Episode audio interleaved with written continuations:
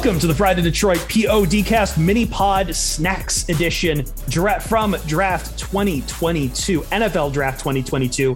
After an incredibly exciting first round, not just for the Detroit Lions, but for a lot of other teams, nobody could really sit still. And to help me break that all down, as always, my man, my my sidekick, the fearless leader, Jeremy Reisman. I am at Detroit Online. I am Chris Perfett at Chris Perfett on Twitter, your eternal adequate host. We have been streaming for four hours on twitch.tv slash pride of Detroit. We'll be back here for day two, but we want this up on feeds right now for you in Friday mornings, our recap of day one of the NFL draft for the Detroit Lions. Jeremy, the night started with a twist, and then it took another twist. As first off, I, I should, should we start? I, I, I don't want to start with the trade. Uh, let's recap everything at the top, and then we'll start with with two. But 1st off, get, yeah, yeah. Sorry, yeah. Jeremy's coming. I mean, yeah. Let's Go just ahead. talk about the, the, yeah. I'm in the middle of a soundproof booth in inside Allen Park, where yeah, just a I don't a, a crazy night. Uh, I I I I, I want to call it unprecedented because the Lions finished the day with the second and the 12th pick, which is the first time since 1950 that they've had two picks in the top 12. They got two blue chip players, Chris. And I did not, I, we, we talked briefly at times about the possibility of Brad Holmes trading up because it was something that he said. He said, if, if there was a guy that there's conviction about, we're going to go get him. I did and, not expect up to 12, and I well, did not expect wide receiver. And spoiler alert, I did not expect you to not to not completely hate it too. But we'll get to that we'll in a get, second. Yeah. yeah. Let's let's recap. First, as I said, it starts with a twist and another twist. The first twist is that, and we had heard grumblings about it through the week, so it's not too surprising. But in the grand scheme of things, if I start the year this draft season, Jeremy telling you that the that the Jacksonville Jaguars are going to take Travon Walker number one and allow Aidan Hutchinson to go to the Detroit Lions, to Brad Holmes jumping up and down, and nearly rushing the card up there himself, at least you know digitally, not not physically, but still, uh, you'd call me crazy. But yes, the Jaguars zig jagged where they should have zigged, and they took Travon Walker, which might work out for them. I don't know. He's a bit of a he's a bit of a project, but it does does lead to the Lions being right, right back to where we thought. The question of Kayvon Thibodeaux or Aidan Hutchinson. They took Aidan Hutchinson out of Michigan. Brett Whitefield, BG Whitefield joined us during the stream. He said this was his number one player on his board. And uh, he's everything I feel like Dan Campbell, Aaron Glenn, and Brad Holmes wanted. Like it feels like this is the kind of pick that is across the board when everyone's on board with it, there's there's no handing this guy to Aaron Glenn and making him work in his system. Everyone wanted Aidan Hut in that war room, wanted Aidan Hutchinson, and they got Aidan Hutchinson. And for fans, they get the hometown guy. They get the Michigan man and everything. Yeah, and and listen, like we heard all through draft season that Aidan Hutchinson is such a Dan Campbell guy, and and all of that is true. Like he's a high motor guy. He's going to give it his all. He loves and eats football and whatever. But I feel like that's underscoring the talent that they're getting in Aidan Hutchinson. I feel like we're, we're focusing a little bit too much on the character, which is important, obviously. But Aidan Hutchinson is the best out of the box uh, prospect in this year's draft class. Like he is a guy that is going to come in and immediately produce. And the one thing that Brad Holmes mentioned today, and it's something that we, you know, I, I know people like Erik Schlitt have been kind of knocking at people's doors who, who really wanted Kayvon run defense he's a very good run defender, and that that's important to them. And that's why I think maybe even Travon Walker may have been on their board ahead of someone like Kayvon Thibodeaux if if Travon would have fallen, because run defense is important to this team now. They're, getting a heck of a lot of pass rush with it too, right? I mean, broke the Michigan sack record last year, um, one of PFF's highest pass rushing grades in, in, the past few years. The dude is an absolute beast. Um, and and one of the more interesting things that that, that Aaron Glenn said is the, the, the biggest concern with Aidan Hutchinson, what is it? T Rex arms. It's a T Rex arms. And mm-hmm. and uh, basically Aaron Glenn said, I don't care.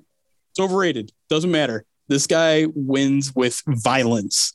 And and when you play with violence, your arm length doesn't matter because you've violence. got violence on your side. You've got aggression. Right. And and so um yeah, I mean I I I agree with the pick. I I was slightly more in Kayvon Thibodeaux's camp, but but as Brad Holmes said, like those were all very highly graded players together. Uh, it was probably just kind of picking your poison there. I don't think this necessarily says that they were they were upset with Kayvon Thibodeaux in terms of his character. That's another narrative that I'm not sure I'm buying out of this. I, I don't think it wasn't that he wasn't a culture fit. I think maybe they were concerned that he wasn't um, quite as good out of the box, especially when it came to run defense. So this pick makes makes a ton of sense.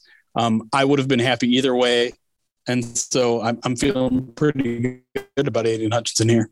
Yeah, I'm I'm a, I was on the Kayvon camp just because like I I value pass rush more than run than stopping the run just because of uh, just where the NFL is. But obviously, both are important.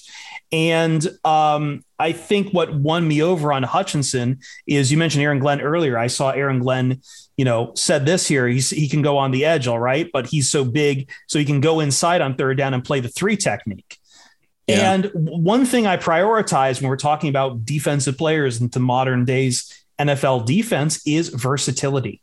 You need to be yep. able to line up almost anywhere, do almost anything. There's no such thing as just getting a Swiss Army knife, especially if you're the number two pick. Your guy needs to be ready to do about everything. Now, I think Kayvon is probably the more polished passer, just um, straight for like pass rush. But again, Aidan Hutchinson does everything extremely well. And the difference there is is very close with Thibodeaux. Thibodeaux himself fell. Uh, where did he end up get drafted? Actually, the Giants. the Giants. Five? Yeah, the Giants at five drafted Kayvon Thibodeaux. Um, so not that far of a fall for him. Some were predicting that, him to fall out of the ten. No, I wouldn't have seen that at all. Kyle uh, Kyle Hamilton fell out of the ten, which is L on uh, L on my part. L on but, my but part. Wanna, but yeah, no, I want to go back on, to the Hutchins. Yeah, go on. Yeah, the the three tech thing. I think that's important to note too because that was one of the things that I think put Travon Walker above other people is, is, he was a good inside defender. And, and one of the things that maybe attracted him to Lions because the Lions also need some interior pass rush like crazy. And so now they can have that potentially in Aidan Hutchinson too. So you know, you, you play Aidan Hutchinson on the outside on first and second down, you get some pass rush, you get some run defense. And then if you get into some obvious passing situations on third down, you slide him inside. You got Romeo Okwara on the outside, you got Charles Harris on the other side. Suddenly you got three really good pass rushers all on the field at the same time. And you could turn around this pass rush, which again ranked 30th, 29th, 31st, depending on what metric you used last year. Suddenly we're talking about potentially you know a top half of the league pass rush with all these weapons uh, and and I mean, that alone should be really exciting for Lions fans. And that's and that's something I've been told by several scouts too. Is like you look at modern um, NFL defenses, pass rush pressure comes from up the middle these days. You know, it's it's your your leadership and your and your just pressure pressure is going to come from a wedge. So that's just really important to have a guy who can go inside and play that three tack. So I think it's I think it's almost just it's perfect. Like the the pick worked out perfectly for the Detroit Lions. The the uh, positional value, everything worked out very well. And I think that's that was the uh, main storyline right up until all hell broke loose, Jeremy. It's funny that on a night where the Detroit Lions get to draft Aidan Hutchinson, a hometown guy with all of the upside, with our arguably the one of the best, the best edge rusher in there. About again, it's Jaguars banking on higher upside on Travon Walker, Aidan Hutchinson, though complete package. But I feel like the narrative is overtaken by what the Lions did next, Jeremy, in, in which the Detroit Lions went and saw, like, first off, we have to set the board because number eight, my guy, Drake London, jumps off the board as the first wide receiver, wide receiver one, USC, fight on, baby. And then all very, let me have this. Let me have this. You, you let you let Ryan have all of his Malik Willis stuff. Let me have this. Let me have this. He goes to the Falcons. Picks 10 and 11 are Wilson and Olave. The Lions jump up at pick 12, cut a deal with the Minnesota Vikings, and take out of wide, out of Alabama wide receiver Jameson Williams. Now, Jameson Williams missed a lot of time. He had torn his ACL. Uh, he probably won't be ready to start the year, although he says he wants to be ready by camp, which would be insane but also yeah. not unprecedented after what we just saw with I mean I know it's an Achilles but Cam Akers right sure like that's the first thing that that jumps to mind sports science is crazy off the board we'll talk about Williams in a second and his actual and his actual skills because I don't I, I think I it's understated, completely understated. The immediate reaction to Jameson Williams is about the trade itself. Now, the Lions gave up picks 32, 34, and 66, and they got back 12 and 46. So they technically moved up 20 spots in the third round. I mean, in the second round as well, excuse me. So they moved up 20 spots on day two, and they give up 32 and 34 and go to 12. Now, Jeremy, you are Mr. Trade Down. I am. You you are you you've turned trade down into a religion, and you have you said one of your great worries was trading up. So I yeah. want your reaction to this uh, before I give any take I have right now. Your reaction on the value the the the, the Lions traded up and the value to you was blank. Well, the value of the trade itself was actually quite good. If, if you're talking about the analytic sides of it, right? You you want to use just a Rich Hill trade chart. The Lions basically got an extra in terms of the value that they the, the imbalance of the trade.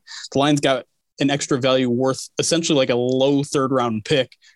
You look at the old uh, the Jimmy Johnson trade chart. The lines blew the Vikings deal out of the water. I know that's an old one. People don't really care about it. Um, a, a, lot of people look at that trade and be like, what are the Vikings doing? A lot of people w- thought in order to move up from 32 to, to 12, the Lions would have to not only send 44 and 66, and that was it. But getting that 46 back in return is good value. Now, this is still a trade up. And in general, I find it to be quite risky to do that, especially for one specific prospect. The Lions essentially lost a, a either low first or a high second in this trade because of it. And that's, you know, th- still in the rebuilding phase. That's one potential building block of this franchise that they lost. But I also want to rewind to a comment I made on this podcast, I don't know, a few months ago. And the comment was something like this The Lions have really good depth right now. They have a lot of players that can f- a roster that are tenacious enough to can fill in for starters. The one thing that they have been missing, that they are missing and have been missing, is blue chip players, is stars, is superstars. Well, the Lions might have two, one on each side of the ball now, because Jameson Williams is a stud. He was a top five pick before his ACL injury in, in the national championship game, and the Lions have time to let him heal. They've got they've got DJ Chark, they've got Josh Reynolds, they've got Amon Ra. They're fine at wide receiver, presuming they don't get hit more by the injury bug and they don't need to rush him along because get that dude fully healthy and you might have the best offensive player in this draft. Period. That to me, worth it. There, there are rare occasions in which I believe a trade up is worth it, especially a trade up 20 spots in the first round, which usually costs you quite a bit of trade capital worth it if you get a star wide receiver. I mean, we saw how crazy today went with wide receivers. Everyone wants a star wide receiver, and the Lions may have gotten the best one in this draft. Six class. wide receivers. Yeah, six wide receivers went in the top 18 of this draft. So one third of the first 18 picks were wide receivers. In addition to that, two teams traded wide receivers. Hollywood Brown and AJ Brown were both packaged as deals for first round picks. So technically eight receivers flipping like flipping hands during the first round of this draft. It shows you the premium of what's going on at the wide receiver position. And hindsight being what it is, I feel like it justifies the pick even more because at the end of the day, and if you want to throw some Schadenfreude in here, by the time it gets to uh, the Packers, there's no value left at the wide receiver in the first round. Yeah. Like Jahan Jahan Dotson, who we thought was an end of first round guy, went 16th. So the, the position was clearly in massive need. You jumped some of the more desperate moves out there, like Washington taking Jahan Dotson at 16, and you got a guy who, Jeremy, you mentioned it. The, the, the guys on the Detroit Lions staff right now are all guys who, like, okay, you've got Amon-Ra St. Brown. He's going to be around for a while. He's a diamond in the rough. You got Chark on a short term deal. Josh Reynolds, Quintez Cephus. those are those are decent depth guys, but you you have the flexibility that if Chark doesn't you know work out, now you've got the blue chip guy. Like Chark, right. Chark basically becomes the placeholder for Williams, depending and you know maybe Chark blows you away and guess what? Then now you've got three great wide receivers to top to top your depth chart. Like it's it's it was a in my mind, it was a great move. Not I'm not going to say fantastic, but it was a great move. I think some fans will voice concern because now again, the gift of hindsight, they saw the the Minnesota Vikings were able to take Lewis Cine at 32, safety out of Georgia, who I know we had targeted a lot at 32. Lions missing out on a day one safety as Daxton Hill, Kyle Hamilton, Lewis Cine all go day one. But I'm not going to sleep. I, I'm, I'm not going to stay up losing sleep over this at all. Like the, the, the talent of Williams trumps everything in my mind right now.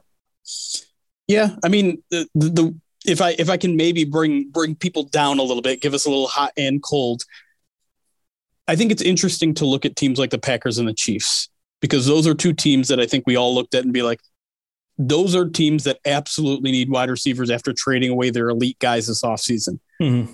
Both of those teams stood pat and just kind of said, you know what, we're just going to let the board fall to us. Even and the weirder because even weirder because the Packers traded up again.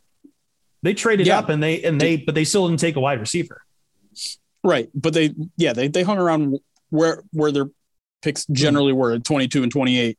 Got two defensive players. They they preached a little more patience in their draft rooms, and they got pretty good defensive talent. Trent McDuffie and George Karlaftis for for the Chiefs, and and two good Georgia players in Quay Walker and Devonte Wyatt for for the Packers. And so I think there is something to that strategy, and and maybe the Lions miss out on a defensive talent that that they're going to regret at 32. But again, this team needed needed blue chip players, and and and they got him. Maybe they didn't need him this year. Maybe they could have waited a, a couple years to to really get those final pieces of the puzzle. But listen, Brad Holmes, he said it. If he has conviction on a guy, he's going to take him. And, and and if we can start talking about Jameson Williams a little bit as as a player, like the, the one thing he does that the Lions don't have is big plays. There was that stat where he had like eight or nine plays of 50 plus yards last year. The Lions had five plays of 40 plus yards all season between all of their players. He's a big play, ridiculous player.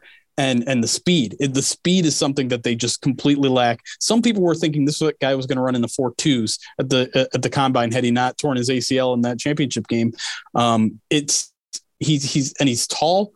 That the one thing that he lacks in physicality is physicality just just by nature of his size though because Brad Holmes and and uh which is funny. Ben we Johnson, all thought they we were going to talk about like a big wide receiver to take, and they kind of went the right. opposite route. Well, I mean, he's tall, and, and I think mm. he he's he's definitely still one of the outside guys that, that that will do some of those jump ball things. He's just not as physical.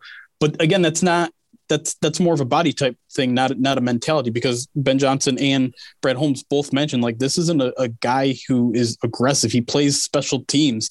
He he plays with a fire. He's he's got that grit mentality that they're looking for in all of their players. So um, he he's a, a, a psychological fit. He's a culture fit. Um, he brings something that the Lions don't have, which is crazy speed. And as long as he comes back from the ACL, and, and like I know we just we, we think modern medicine we're just going to go poof and it's gone. Well, that's that's not necessarily. It's still it a risk. Like, no, no, no. It's absolutely it's, it's still, a risk.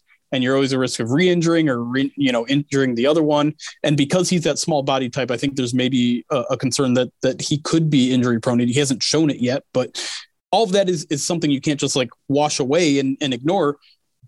But it's hard to also not ignore the amazing season that he had at Alabama and it's also only one season. I'll, I'll give you that, but it's Alabama. But also against good competition, uh, yeah, great defenses, right? And, and like and you just I, can't you can't ignore the the physical traits, the the the four and and and the length. So um, I, I think he's going to be a really good player, and I didn't even consider him being an option for the Lions tonight. Record breaking high school hurdler. He was like part of what got him into Alabama there. Uh, FBS best 11 touchdowns of 30 plus yards returning two kickoffs. You mentioned the special teams, returned two kickoffs for touchdowns last year. And by the way, just you, you mentioned the speed. Not only is he a big play guy, but even with the shorter routes they're happening and what you're probably going to get from someone like, say, Jared Goff, the, the Jameson Williams is a YAC machine. Yeah. Like think Golden Tate types of yards after completion. That's the kind of big play he's he, he's he's going to have. Like he's that's, that's the upside. He's just going to outrun dudes. Like he's yeah. like those times when you I, I, I hate to compare him to Calvin Johnson because he's a completely different player and and, and it's not fair to, to either player. But like when Calvin Johnson would take those slants and then split the two safeties and take it for 70 yards, that's the kind of play you could get from Jameson Williams now. Yes. Yeah. It's just all around, just everything that makes that probably excels. Like, again, he's not the big kind of like super big wide receiver. He's tall, but he's not big like like some of the other wide receivers coming out. But he's absolutely got speed on his size, and it makes him like it, it gives some diversity to the wide receivers too, because you've got guys like Amon-Ra, St. Brown, who are your jump ball type of wide receivers. Yeah, the guy, the guys who can play in the slot and bang around and and just kind of get past some guys. But you've got Williams to go on those on those out routes and just just really destroy. Just fly, just fly, fly, man. Yeah, um, so, before we close out, do you do you want to look ahead and, and maybe talk about what the Lions could do here at 46, 46 and 97? I, I think it's I think it's fascinating. So we saw three safeties fly off the board. We did see yeah. Daxton Hill and Lewis Cine at the end of the round. Obviously, Kyle Hamilton uh, going 14th to the Baltimore Ravens, who had a phenomenal draft, if you ask me. Um, but so safety, the top safeties are off the board. Only one linebacker though, Devin Lloyd. So I don't know if Chad Muma makes no, Nakobe, Nakobe Dean. Nakobe Dean, excuse me. I forgot about Nakobe Dean. Uh, Chad Muma, though, is probably the day two player we looked at for the linebacker and position. And Quay Walk. Wait, I thought Quay Walk was taken.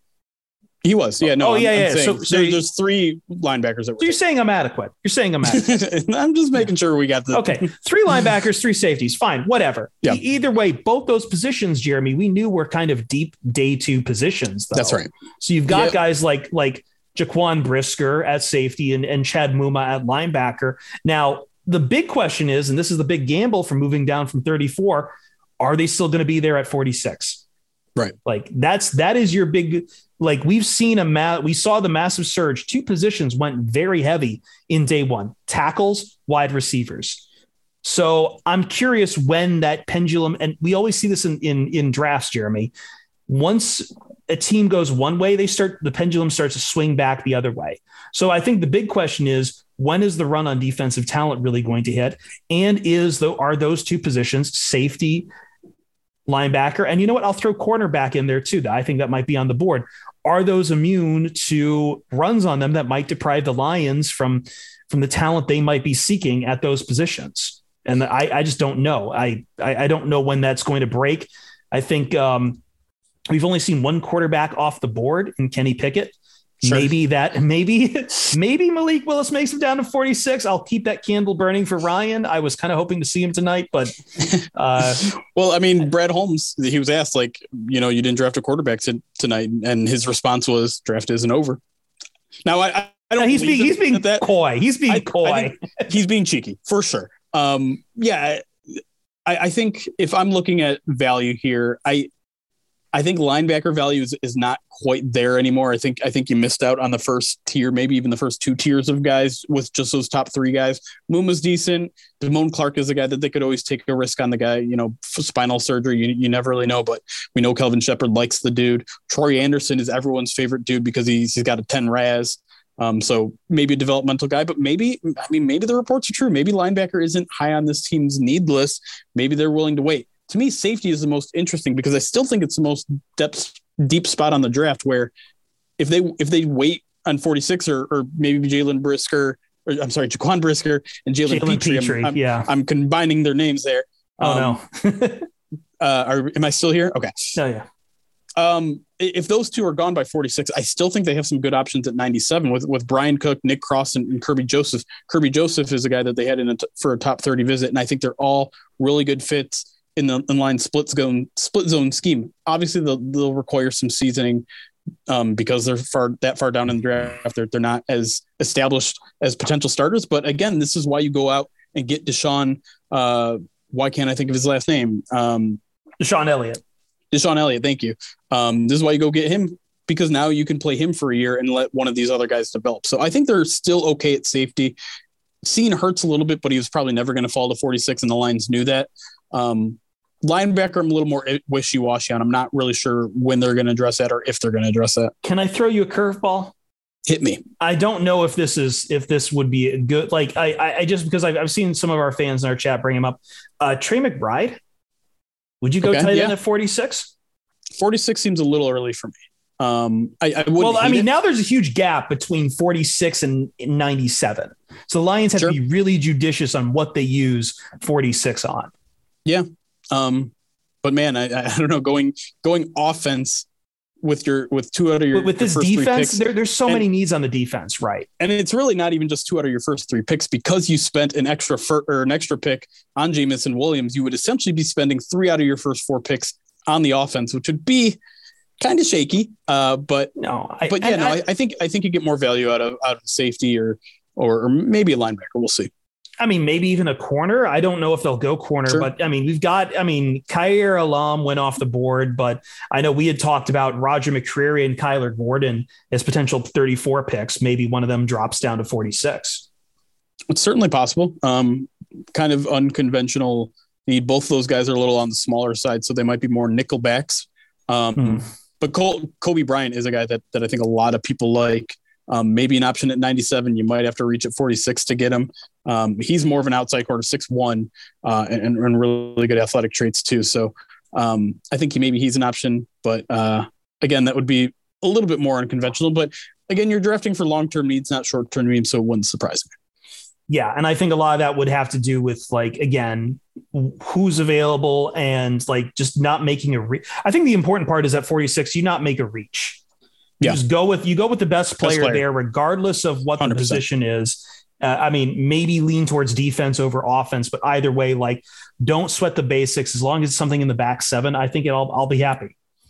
Yeah, I mean, you really only got two more shots at starters, I would say with the rest of this yeah. draft. So yeah, you have to be judicious and, and get get a talented dude. I think they'll wrap it up for night one of the of the uh, draft. Jeremy, thank you for coming us from Allen Park, and everyone who's been listening. Guess what? We'll see you Starside. Enjoy day two.